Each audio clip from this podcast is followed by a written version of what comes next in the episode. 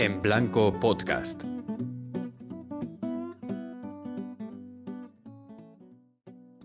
Últimamente, la palabra liberalismo está en boca de muchos.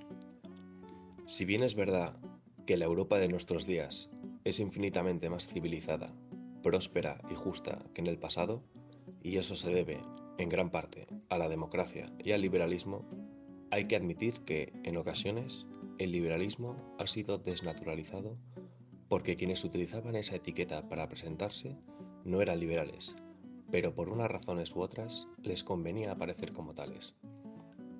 En esta nueva entrega tenemos como primera invitada de este podcast a Carla Restoy, joven católica conversa, amante de los libros, la belleza y la filosofía.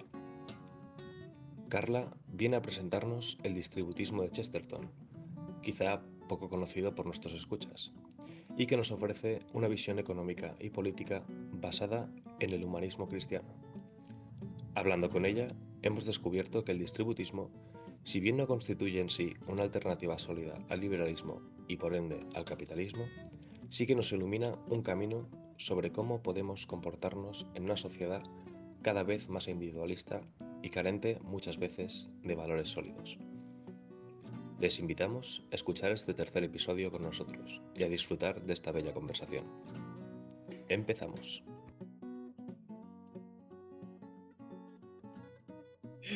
Bienvenidos a un nuevo capítulo de En Blanco Podcast. Hoy tenemos el placer de, tener la compañía de Carla. Hola Carla. ¿Qué tal? ¿Te quieres presentar? ¿Quieres contar algo de quién eres? O... Soy Carla y nada, o sea, soy una chica así muy feliz, amiga de, esto, de, este, de este par de, de, personajes que tenéis aquí. no, y um, estudié Dirección de Empresas y Economía y por ahí conocí eh, pues una manera de entender la economía súper diferente y yo creo que por eso estoy aquí. Pero eh, ¿conociste esta manera que ahora en breve se expondrás por la universidad o, o, a través de lo que te planteaba la universidad tú por tu cuenta? No, la verdad es que tengo la, la enorme suerte de, de, ir a una muy buena universidad centrada mucho en las personas y, y, sí, directamente en la universidad, estudiando Dirección de Empresas y Economía, en una asignatura que se llamaba Antropología, nos hablaron de, de esto. Y en otra que se llama Historia del Pensamiento Económico. Muy bien. Eh, muy bien. Vale, pues yo creo que la, la, estructura que vamos a hacer hoy, bueno, como ya habréis visto en el título, hoy Carla va a hablar de una cosa que es el distributismo, el cual ni, ni Xavi ni yo nos hemos preparado mucho para sorprendernos este rato. Eh, y bueno, empezaremos, Carla, pues explicando qué es el distributismo y después eh, Xavi explicará cuatro ideas de liberalismo y nos pondremos a discutir, bueno, no a discutir, pero sí que a entender un poco eh, ambos sistemas, a entender, bueno, cuál podría ser mejor que otro, los pros y los contras, eh, a ver cómo estamos ahora y un poco lo, lo que surja, ¿no? Así que, Carla, si quieres empezar a explicarnos. Fenomenal. Pues eh, yo creo que todo esto empieza, eh, sin mencionar aún el nombre, cuando en mayo de 1891 eh, un señor bastante santo que se llama Papa León XIII publica un documento, publica una encíclica que se llama Rerum Novarum y la encíclica se llama em, sobre la situación de los obreros. Y en esa encíclica el Papa León XIII desarrolla una serie de ideas sobre cómo cree que debería eh, estar consider considerado mm, un trabajador en la sociedad. Entonces aprovecha para criticar las corrientes materialistas que están en auge en este momento a nivel económico, que son el, el liberalismo de Adam Smith y como consecuencia el, el, comunismo, por decirlo de alguna manera, de, de Marx y Engels. Entonces, eh, este documento sirve para, para inspirar a, a, un británico bastante inquieto que se llama Chesterton. Entonces, eh, Chesterton en su juventud tuvo como un idilio con el socialismo, pero luego se dio cuenta de que era una ideología reaccionaria y, y que era una reacción en contra del capitalismo y, y, él vio que era una reacción equivocada. Y entonces eh, él era muy amigo de un hombre que se llama también británico, Hilary Belloc, y entre los dos fueron madurando como una nueva concepción económica que estaba basada en la doctrina social de la Iglesia y muy influenciada especialmente por esa encíclica del Papa León XIII. Entonces, eh, ellos tenían la, idea de que para curar los males de la civilización mm, se tenía como que restaurar eh, una concepción real de la libertad, también de la dignidad del hombre y de la independencia de la familia y la distribución de la propiedad. O sea, ellos vieron que tanto capitalismo como comunismo eh, tenían una base errónea de lo que era libertad y de lo que era ser humano. Y que por mucho que intentara hacer bien a las personas, a la larga acabaría haciendo mal porque la raíz era errónea. Entonces ahí nace lo que se llama distributismo. El primer punto en el que se basa el distributismo es el principio de bien común. Entonces entendemos bien común, según el, distributismo, eh, como el conjunto de condiciones de vida social que hacen posible a las personas el logro como más pleno y fácil de la propia perfección. O sea, que al final, eh, o sea, en el distributismo lo que se intenta es respetar y promover de forma integral a la persona humana, no solo la libertad de esta, o no solo, o sea, como lo que intenta ver es que, em, que el hombre en sí mismo es mucho más que su capacidad de hacer cosas y que tiene una dignidad intrínseca. Pero esto al final lo que significa es que haya alguien que diga o que defina qué es ese bien común. Exacto. Y entre comillas que se legisle. En base a eso. La protección de lo que podría ser un ser humano, lo que esa persona podría entender lo que es un ser humano. Sí, sí, total. De hecho, em, por ejemplo, voy a, voy, a, ir quizás un poco a un, bueno, un extremo. no, me encanta, me encanta.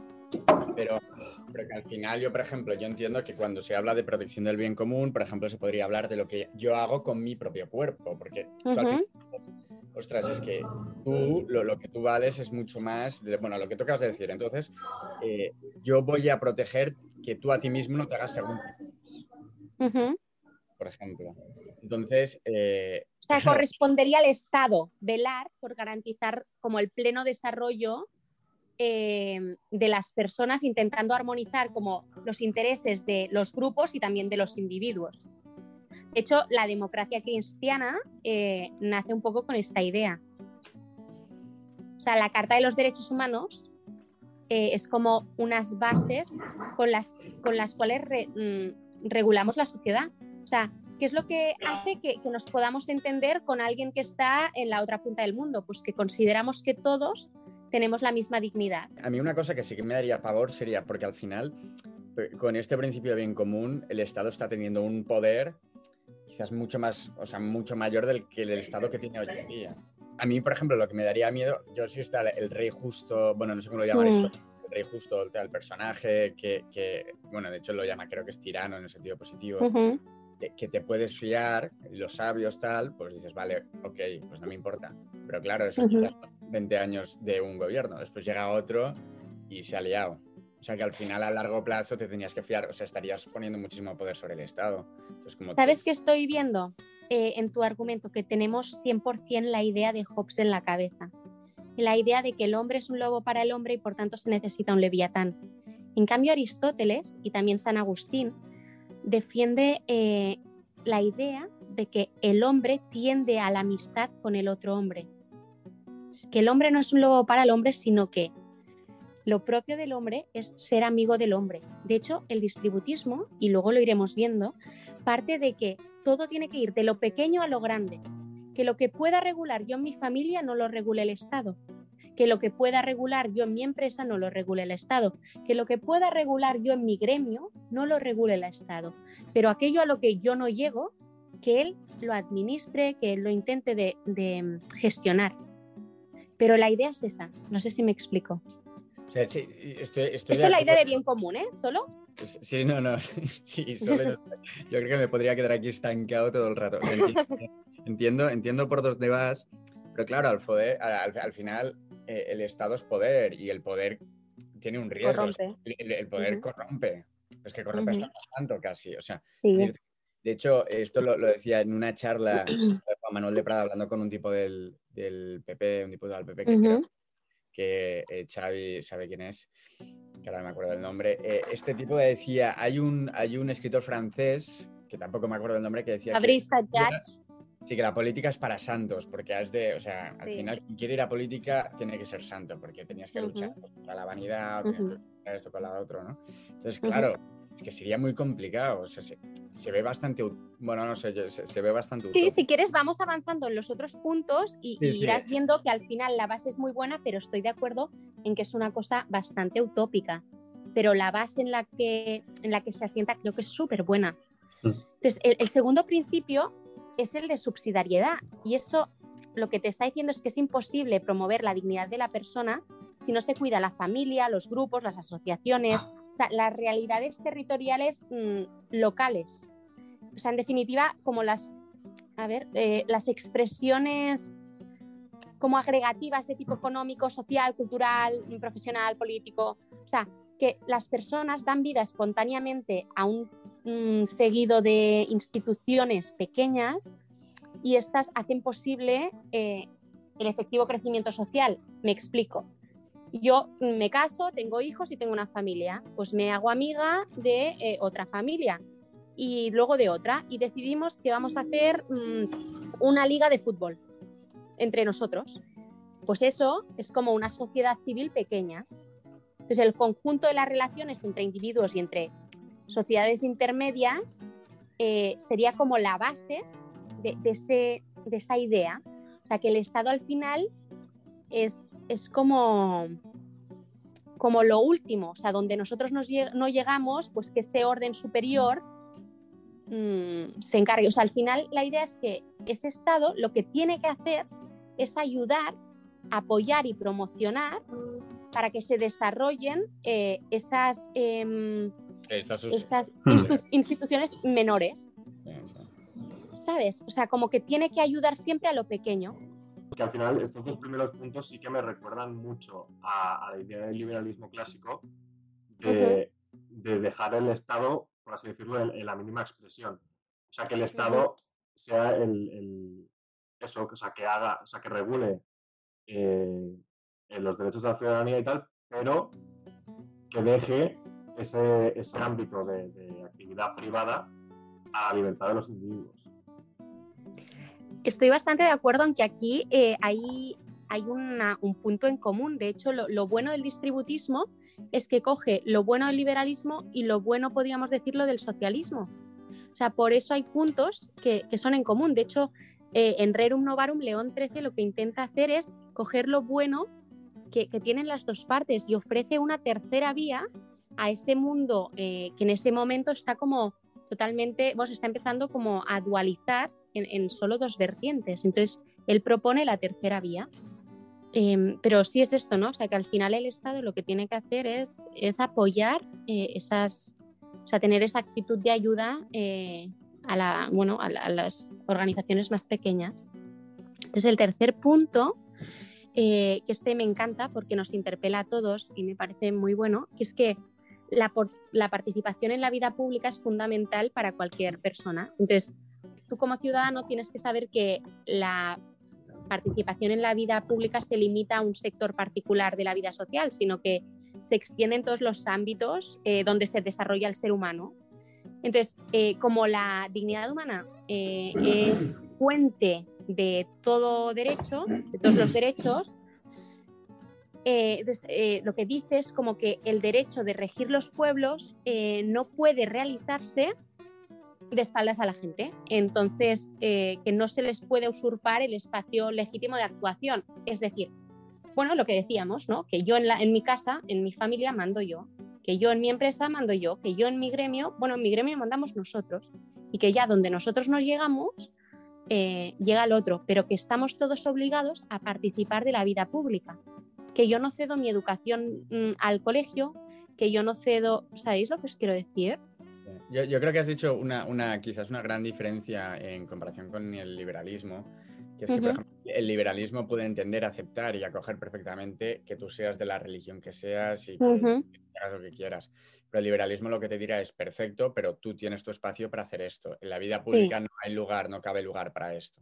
Mm. O sea, que al final, por ejemplo, en la identidad de una persona que es cristiana, que es católica, es algo que es, o sea, que es de 360 grados en su vida. No es un espacio Mm. donde reza, sino es, un- es una, una identidad y una forma de ser. Es algo que define, ¿no? Entonces el liberalismo lo que le dice es, no, no, o sea, tú en tu espacio público puedes hacer lo que quieras, pero después ya cuando salimos y donde estamos todos, ahí pues ya no puedes ser. Mm. Te diría que, que, claro, es verdad que el distributismo está, está planteado desde una perspectiva muy cristiana. Bueno, bueno, con una Sí, raíz. sí, total, cristiana total, del Entonces, humanismo cristiano. Eh, claro, esto cómo, cómo, cómo velaría o cómo, o sea, cómo en- podría entender que dentro de esa sociedad hubiese gente que no fuese cristiana o que fuese musulmana o que tuviese otras religiones, que simplemente fuese atea. ¿Y esto cómo cuadraría o cómo encajaría? ¿O en esta, en esta realidad todo el mundo debería ser cristiano? No, yo creo que al final las bases son el humanismo cristiano, pero eso no significa que hay una cosa fundamental que es la libertad religiosa. Pero está claro que nos basamos en, en el humanismo cristiano para hablar de, del distributismo y, y considerando que es la mejor forma de organizar la sociedad. Si quieres, para, final- para- para quien no se entere, bueno, para quien no se entere un poco, quizás yo también me incluyo, cuando estés hablando de las bases de humanismo cristiano, Ujú. Sí, sin definirlo al 100%, pero dando dos o tres ideas gordas, ¿a qué te refieres diciendo esto? Que la dignidad del hombre es, un- es inalienable y que todos buscamos amar y ser amados. Luego, que todos tenemos derecho a, liberti- a libertad, que no libertinaje, y la tendencia ese, esa a la amistad con el prójimo y no al hombre es un lobo para el hombre. Yo creo que esas son las bases del humanismo cristiano. Y luego también, eh, que esto es como el cuarto punto del distributismo, que es que la propiedad sigue al hombre y no, ahí sirve al hombre y no al revés. O sea, es, es como la protección de la dignidad humana en, en todo su, su esplendor. Que no porque tú tengas más dinero vas a tener más posibilidad de ascender en, no sé, en, en cargos políticos o cosas de influencia. Es que al final el humanismo cristiano se basa en la moral cristiana. Lo típico que la gente dice, sí, es que a mí no me gusta la iglesia, no me gusta la iglesia católica, pero sí sus valores. Pues esos valores son el humanismo cristiano.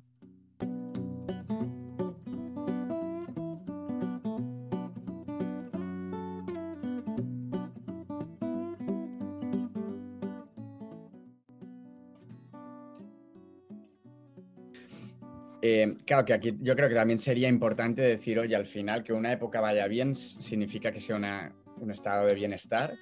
O, Vale, o- es que este es el tema. O sea, este es la el- riqueza este implica, la riqueza implica progreso. O sea, realmente cuando una persona es más rica, esa persona es más ella, esa persona es más libre, esa persona es más feliz. Ese, ese es para mí un- uno de los grandes temas y aquí es- esto es lo que pone en cuestión verdaderamente el, el distributismo cuando critica el liberalismo. O sea, que al final la, la persona tiene que estar en el centro y la persona entendiéndola en su, en su integridad y entendiendo que tiene cuerpo y que tiene alma y que nada en este mundo tiene más sentido que entender que la persona tiene cuerpo y que tiene alma. Porque el gran problema del liberalismo y del comunismo es que la base es materialista. Es que todo es materia.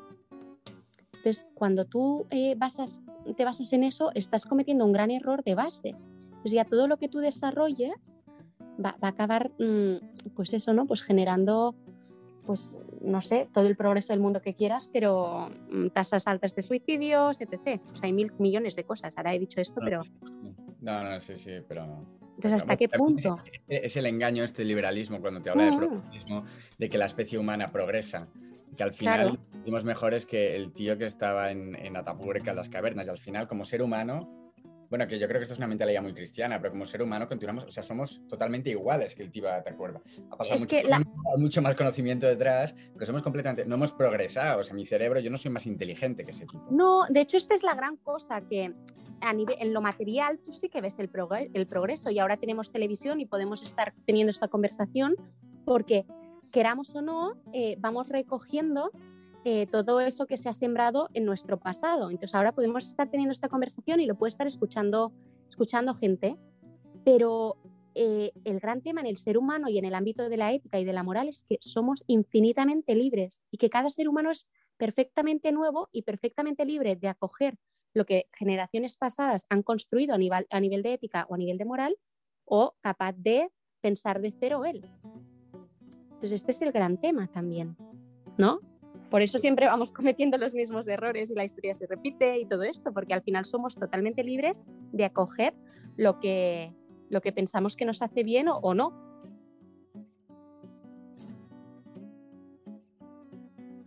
El cuarto punto sería esto que he dicho, ¿no? que la propiedad sirve al hombre y no, y no al revés, y esto es eh, pues que los bienes de la creación están destinados a todo, todo, todo el género humano.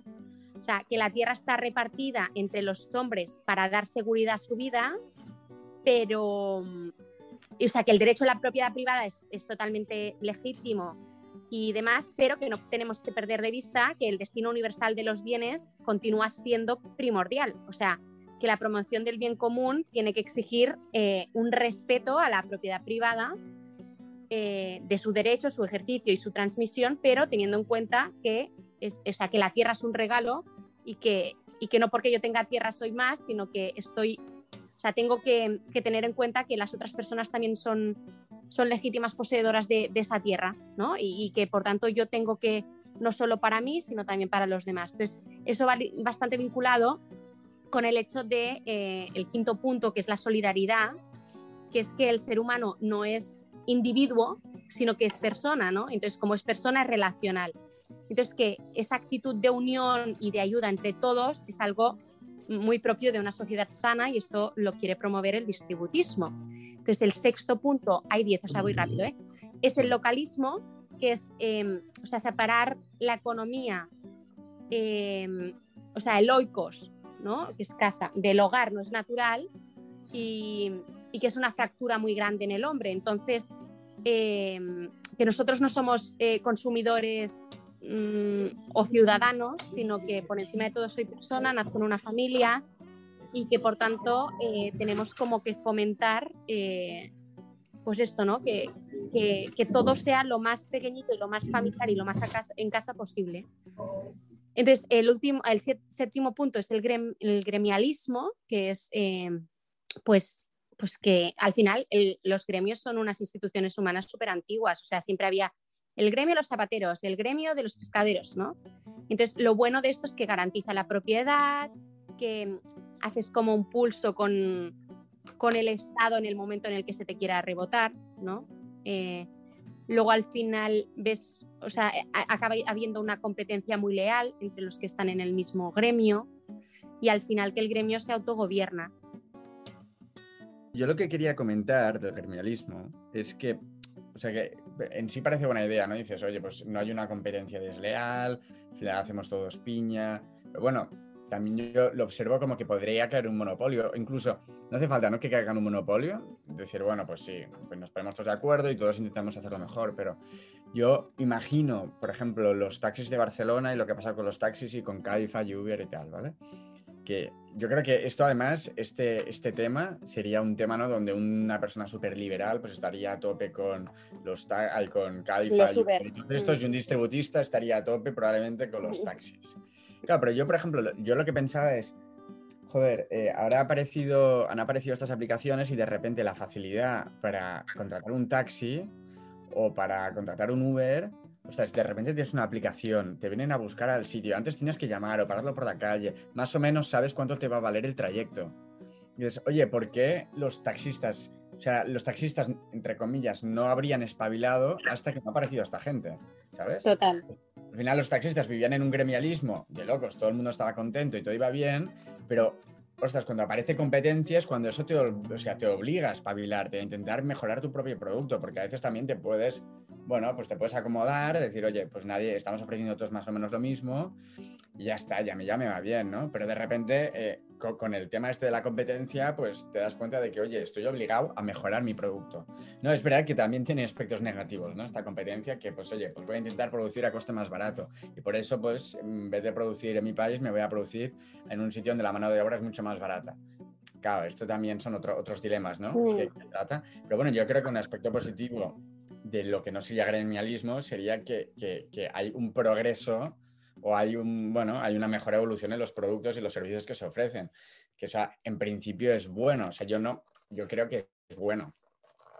O sea, que no es lo mismo hablar de un gremio de zapatero o un gremio de, automovilismo, de taller de coches, de tal, que, bueno, de repente puede aparecer algo que, hace que todo sea súper disruptivo, ¿no? Me imagino con las máquinas de escribir Olivetti, cuando de repente nació, imagínate, ¿no?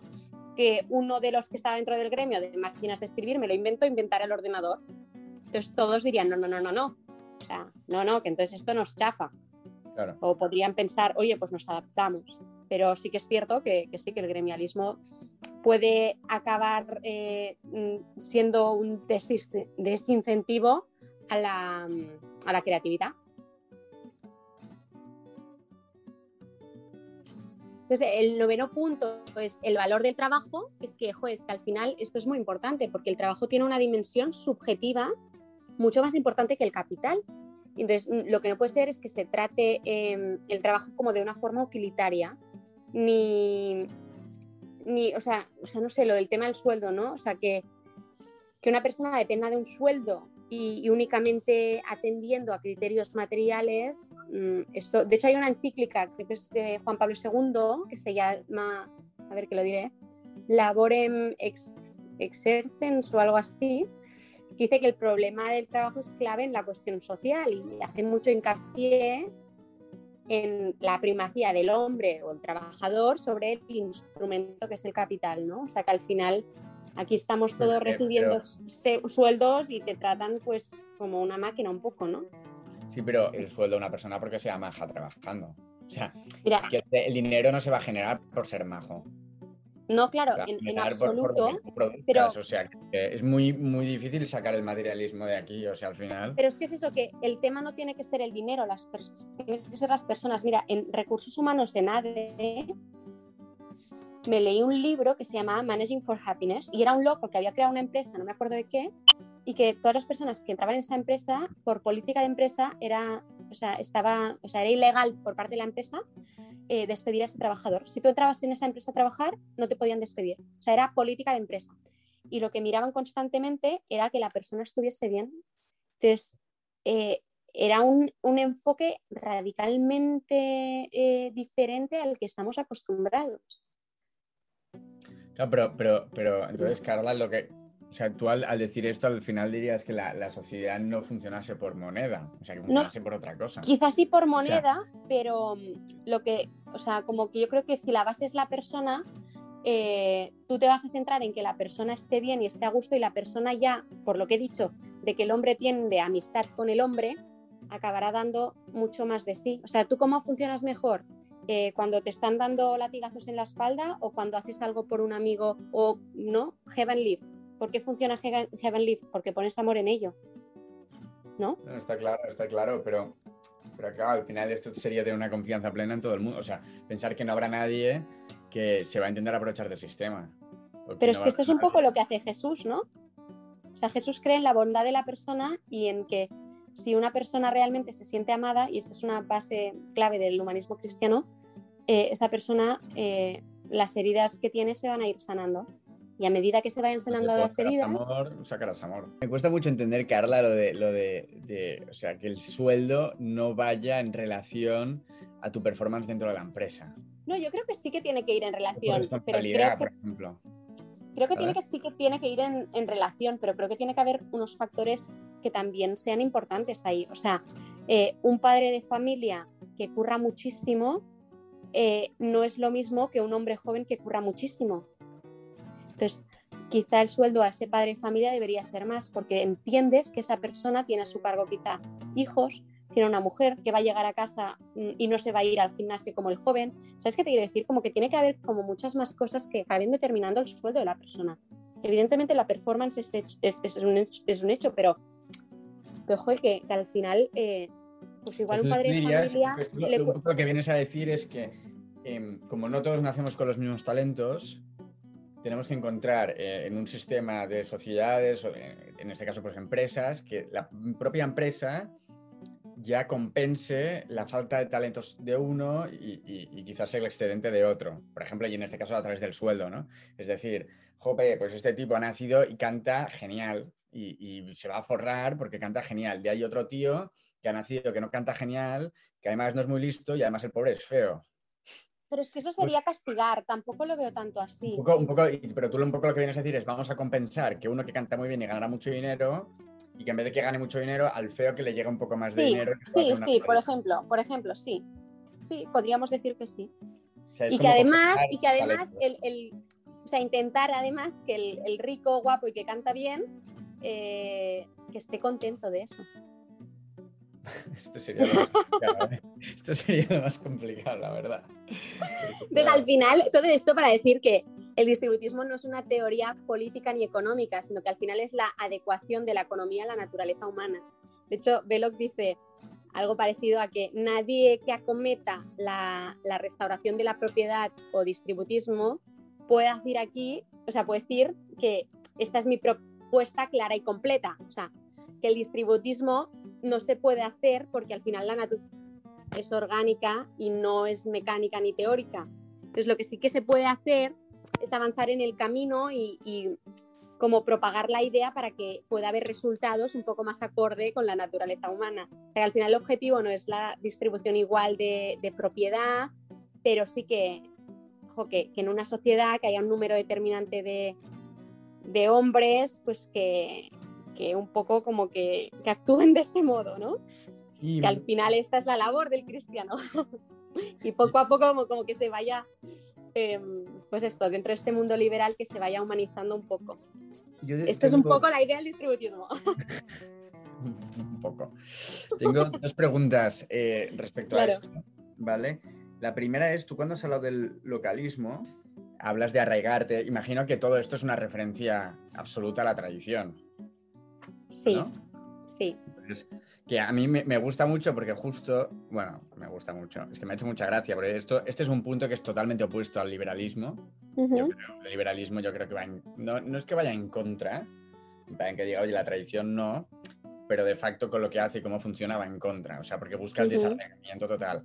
Y para mí un ejemplo clarísimo ha sido yo ahora aquí en Dublín estoy aplicando puestos de trabajo y en una de las de las de las eh, job descriptions eh, ponía, bueno, no, no creo que la encuentre, ¿vale? Pero ponía un poco así como eh, que seas capaz de no asentarte en los sitios, ¿sabes? O sea, que no estés asentado en los sitios, que no te importe moverte mucho, ¿no? Y es como "Don't- be, settle down o algo así, ¿no? literal no me acuerdo. Que me ha hecho mucha gracia porque ju- justo lo, lo he visto esta mañana y he dicho, ostras, esto, estoy en el podcast lo digo, ¿no? O sea, ya te Mm. pide, el curro ya te pide que tú lo de la...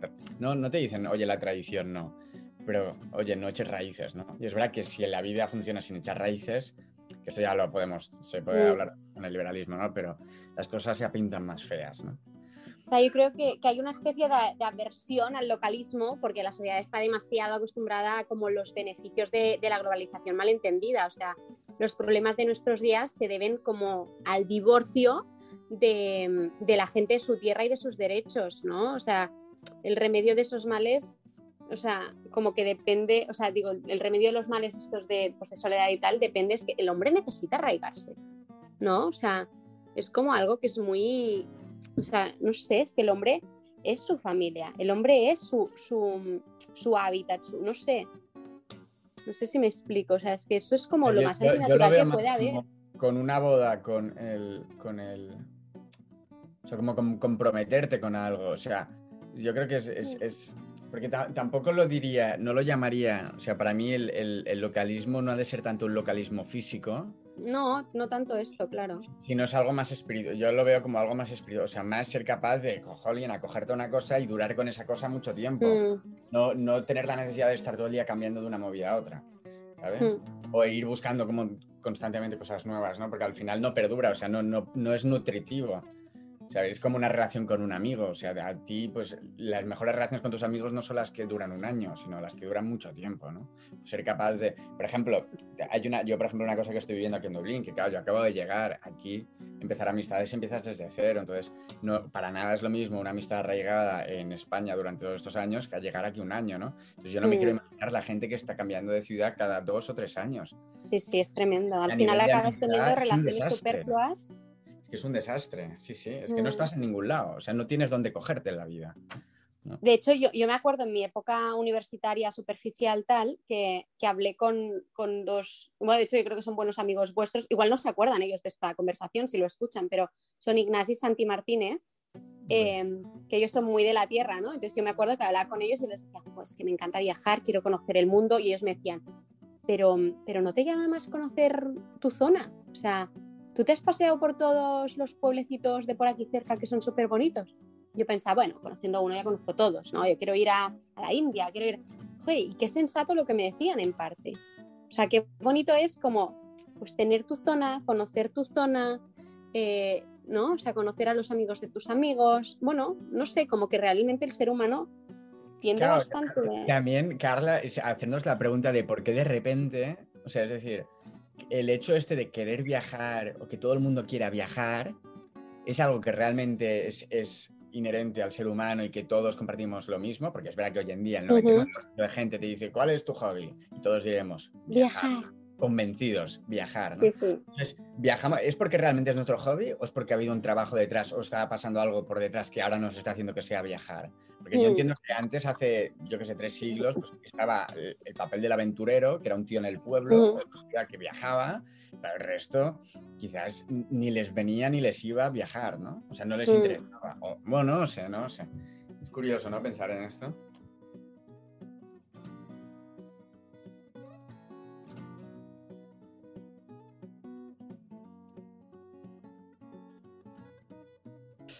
Pero bueno, pues muy bien. Pues ya tenemos. Oye, qué gusto. la verdad es que ha sido. Ha estado muy guay, tío. Eh, la verdad es que de distributismo sabía poco o nada. Y con estos 10 puntos tú, pues, me hago una idea bastante, bastante completa de lo que es. Qué bien, chicos. lo que más me ha gustado, Carla, es lo que has dicho al final. Has dicho, mira, esto es verdad que no se puede aplicar, pero sí que pueden servir como palos de guía para construir un sistema que aspire a esto, ¿no? O que apunte a esto. Hmm. Yo creo que sin nunca vetar esa libertad, o sea, es decir, yo no haría una ley eh, estatal eh, anexa a una, ley religiosa, bueno, yo no lo haría. Yo tampoco. Que, es verdad que el distributismo sería muy fácil que calles en eso, yo creo. Pero, pero bueno, sí que acoge, bueno, tiene esa mirada, mira antes la persona que, la materia o el beneficio, ¿no? O sea, antepone la persona. Mm.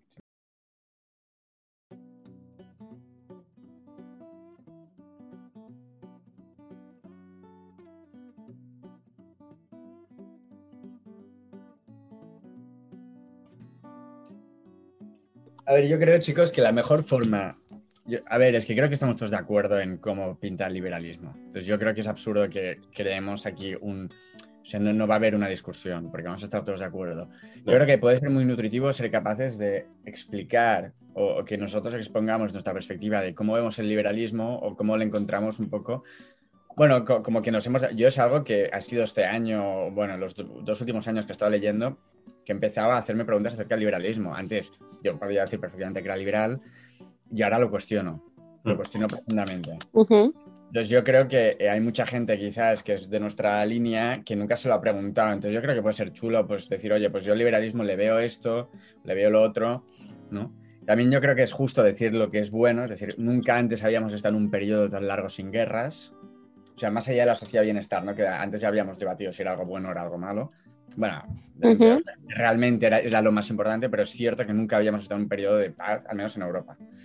Entonces eso es algo positivo, en cierto modo, ¿no? Pero también es verdad que nunca habíamos estado en un momento donde lo bueno y lo malo era tan... Tan confundido. Entonces, bueno, también podría decir, hombre, pues yo creo que es mucho peor eso. Entonces, aquí ya es, yo creo que es hablar, discutir y debatir un poco, ¿no? Eh, ¿qué, opinamos? Si quieres, Xavi, empieza tú. Yo, es que creo que el, gran problema del liberalismo, que yo creo que en su esencia eh, eso ha traído mucho bien sobre todo por la introducción de la democracia en, Europa y, por todas las, o sea, bueno, pues todo el cambio de sociedad que ha habido desde entonces. Yo creo que el momento clave del liberalismo en el que yo dejo de estar más o menos eh, de, acuerdo con lo que hace es que a partir de la segunda mitad del, siglo XX, eh, o sea, con el, con el de, o sea, sobre todo, yo creo que esa raíz de la Guerra Fría, en plan de esa polarización de Estados Unidos y la Unión Soviética. Ese abrazar el capitalismo de una manera tan radical y, como todos a tope con esto, ha hecho que igual eh, me falte algo que Carla decía muy bien, que es al final esas ideas del distributismo de decir tú, o sea, está muy bien que tengamos un sistema económico que eh, pues promueva el crecimiento, que promueva eh, el uso de recursos, que, se incentive la actividad de, las empresas y todo, pero como que igual ha habido demasiado o, se, le ha dejado crecer a sus anchas y nos hemos dado cuenta de que ha explotado, o bueno, explotado en el sentido de decir de que, de que la, desigualdad que se ha creado es tan grande y nos hemos dado cuenta tarde y no se le ha puesto cabeza antes, ¿sabes? Total. Estoy yo, estoy, de acuerdo, pero a mí lo que más me preocupa quizás del, liberalismo, yo no te diría que es tanto el sistema como el sistema económico, el capitalismo en sí, que, yo creo que es, mucho, bueno, es mucho más, eh, bueno, no sé cómo decirlo. O sea, obviamente no es lo, mejor, no es lo utópico, ¿no? Eh, sino que, que, el liberalismo al final eh, por ejemplo, del liberalismo se puede acabar en una sociedad que, o sea, a ver cómo lo comentamos. O sea, que el liberalismo puede ser el padre de una sociedad que parezca, bueno, que sea una sociedad comunista sin decir que es comunista. Y para mí un ejemplo clarísimo, y lo he visto aquí en Irlanda, es Dublín. O sea, Dublín hace 10 años o hace 15 años era un país muy católico. Bueno, con unas raíces muy católicas. llega una gran crisis se va todo bastante a, tomar por saco. Es verdad que los casos de pederastia afectan mucho a la iglesia, pero es que después el gobierno aquí toma una decisión de unas rebajas fiscales para las empresas tecnológicas y llegan todas las empresas tecnológicas y se ponen y hacen sede en Dublín. Pero es que, claro, la empresa tecnológica, el tío de Facebook, no viene sin ideología, no viene ideologizado con sus cosas, con sus ideas, con sus movidas. Entonces, el de Facebook y el de todas las empresas. Y Dublín ahora mismo, eh, como más del 50% del GDP de Dublín viene de esta gente, pues todos pensamos como ellos ahora. Entonces, en 10 años este país ha dado un cambio totalmente opuesto. O sea, opuesto, o sea, al final se ha puesto pues eh, en, la punta, el, Titanic, la cabeza de, barco de, pues bueno, el progresismo quizás en Europa casi. O sea, el cambio ha sido brutal. Que aquí la gente aún está como, ostras, ¿qué ha pasado? Yo creo que hay una cosa que, es muy clara, ¿no? Que es que mientras el liberalismo igual sí que era una, idea mayormente económica, el marxismo abarcaba eh, una parte muy importante de lo que es la cultura.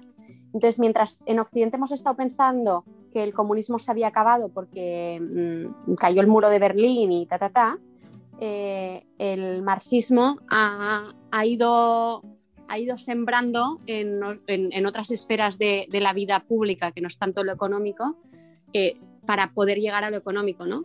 Yo, no te diría que el objetivo de este marxismo es llegar a lo económico. O sea, yo, yo creo que han llegado a la relación de decir, oye, en el, a nivel concepto económico os dejo que hagáis lo que queráis con vuestro capitalismo, pero en cambio tú que eres de derechas o tú eres de, vas a aceptar mi, mi marxismo mm. cultural o mis ideas culturales. Mm, sí, total. Mm han sido muy inteligentes en este sentido. Claro, yo, lo que flipé es cuando entendí que, ostras, el liberalismo, o sea, como estaba compuesto el liberalismo, permitía que esto sucediese. El, dinero se continúa acumulando, ¿no? El capitalismo, capital, tener el dinero, eso continúa saliendo. Entonces, mientras haya dinero, eh, que todo funcione, ¿no? Que es mm. quizás la gran diferencia con el distributismo, que, que en la persona no está. O sea, en ningún momento entra en plano la persona o la verdadera felicidad de esa persona o es libertad, bueno, entendida de un modo un poco complejo, bueno, complejo, un poco, muy poco humano, ¿no? O sea, al final la manera de entender la libertad que, estamos viendo hoy en día.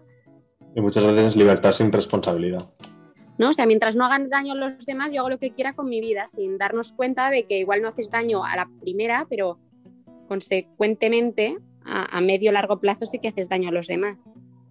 Entonces, ¿vosotros creéis que este liberalismo se podría revertir, o sea, el liberalismo entendido como reglas de juego se podría revertir, por ejemplo, para redireccionarlo hacia el distributismo? Uf, muchos años, ¿sí se necesita?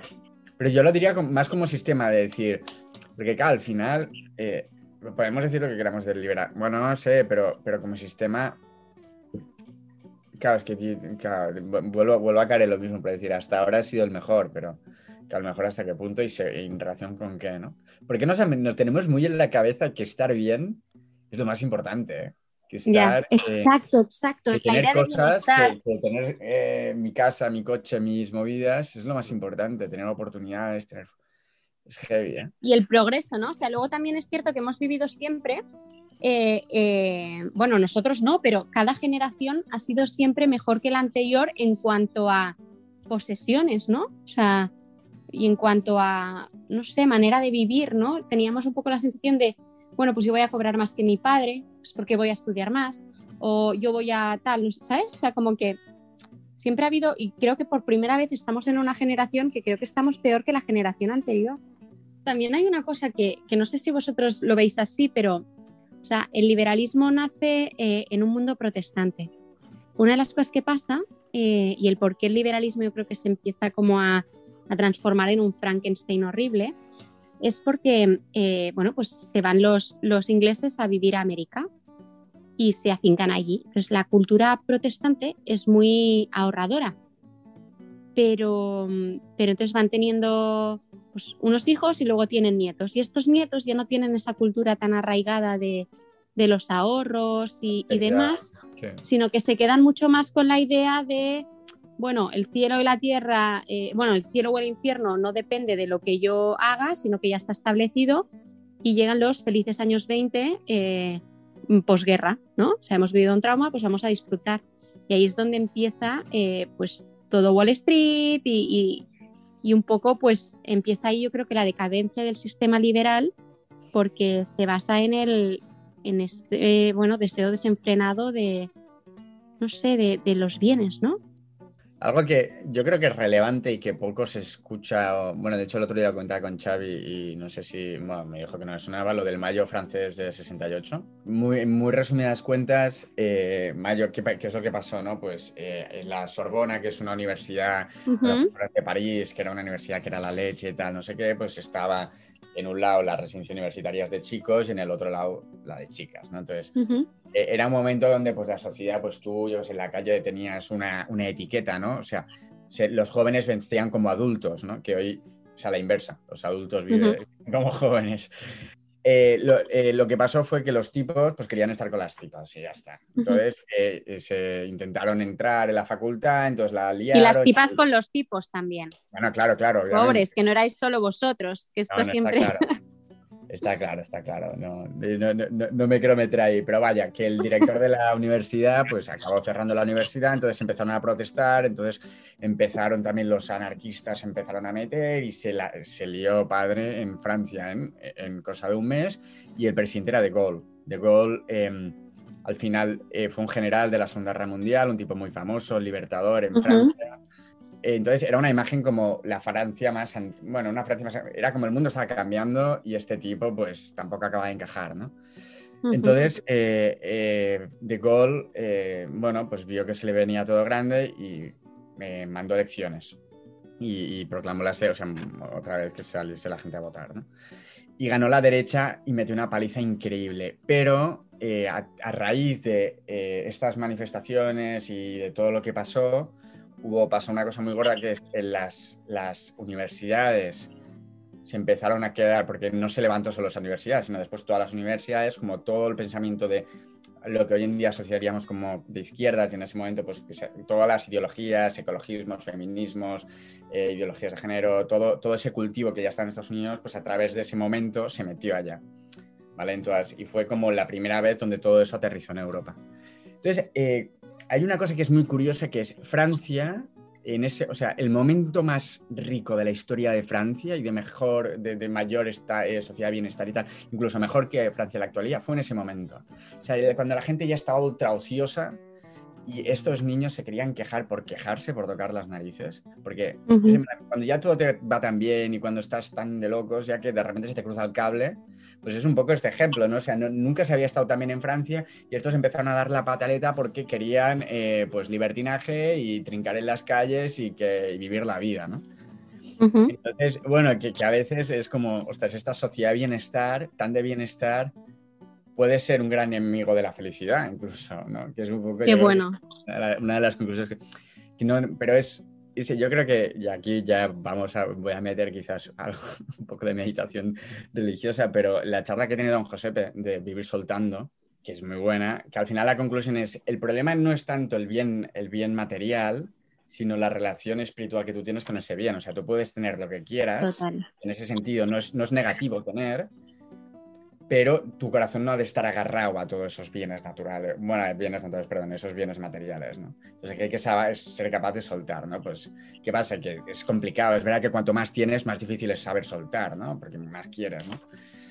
Entonces, bueno, em, yo creo que es un claro ejemplo de, de, bueno, un claro ejemplo, al menos desde nuestra perspectiva moral, que, que, cuanto más tuvieron allá, pues más a la mierda se les fue todo. Pero bueno, eh, vale la pena ¿eh? que os lo miréis en algún momento, lo del mayo 68. Me lo miraré seguro.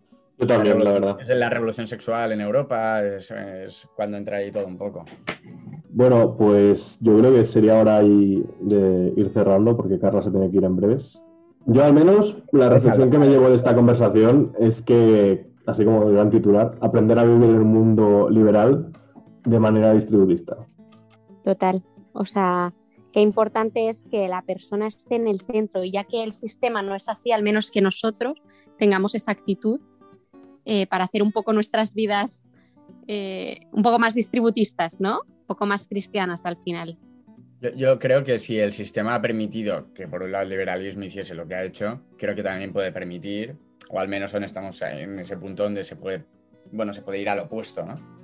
El, el ejemplo es, por ejemplo, nosotros desde Lyft hemos hecho una empresa que dona todos sus beneficios. O sea, ¿qué quiere decir que, se puede, y al final eso quiere decir que se antepone, bueno, es totalmente distributista al final, lo que sería Lyft. Bueno, en principio busca ser totalmente distributista, ¿no? Entonces, como que no perder mm. esperanza tampoco de identificar. Yo creo que es, la, conclusión para mí sería, bueno, que, donde vivimos aparentemente está todo muy bien, pero que yo creo que hay que vivir atento y darse cuenta de cómo podemos poner nuestro granito de arena pues, para cambiar esto y también eh, meternos en esta batalla cultural. Y, bueno, y un poco decir, dar nuestra opinión y, salir allá a decir un poco todo, con mucho amor y cariño a todo el mundo. Pero bueno. Pero eh, con la libertad de poder decir lo que nos da la gana, porque creemos que ese decir eso va a hacer bien a las personas. Pues nada, muchísimas gracias Carla por venir. Muchas gracias a vosotros, de verdad. Ya sabes que puedes volver cuando quieras. Que te, pasarás por aquí en alguna otra ocasión, estamos seguros.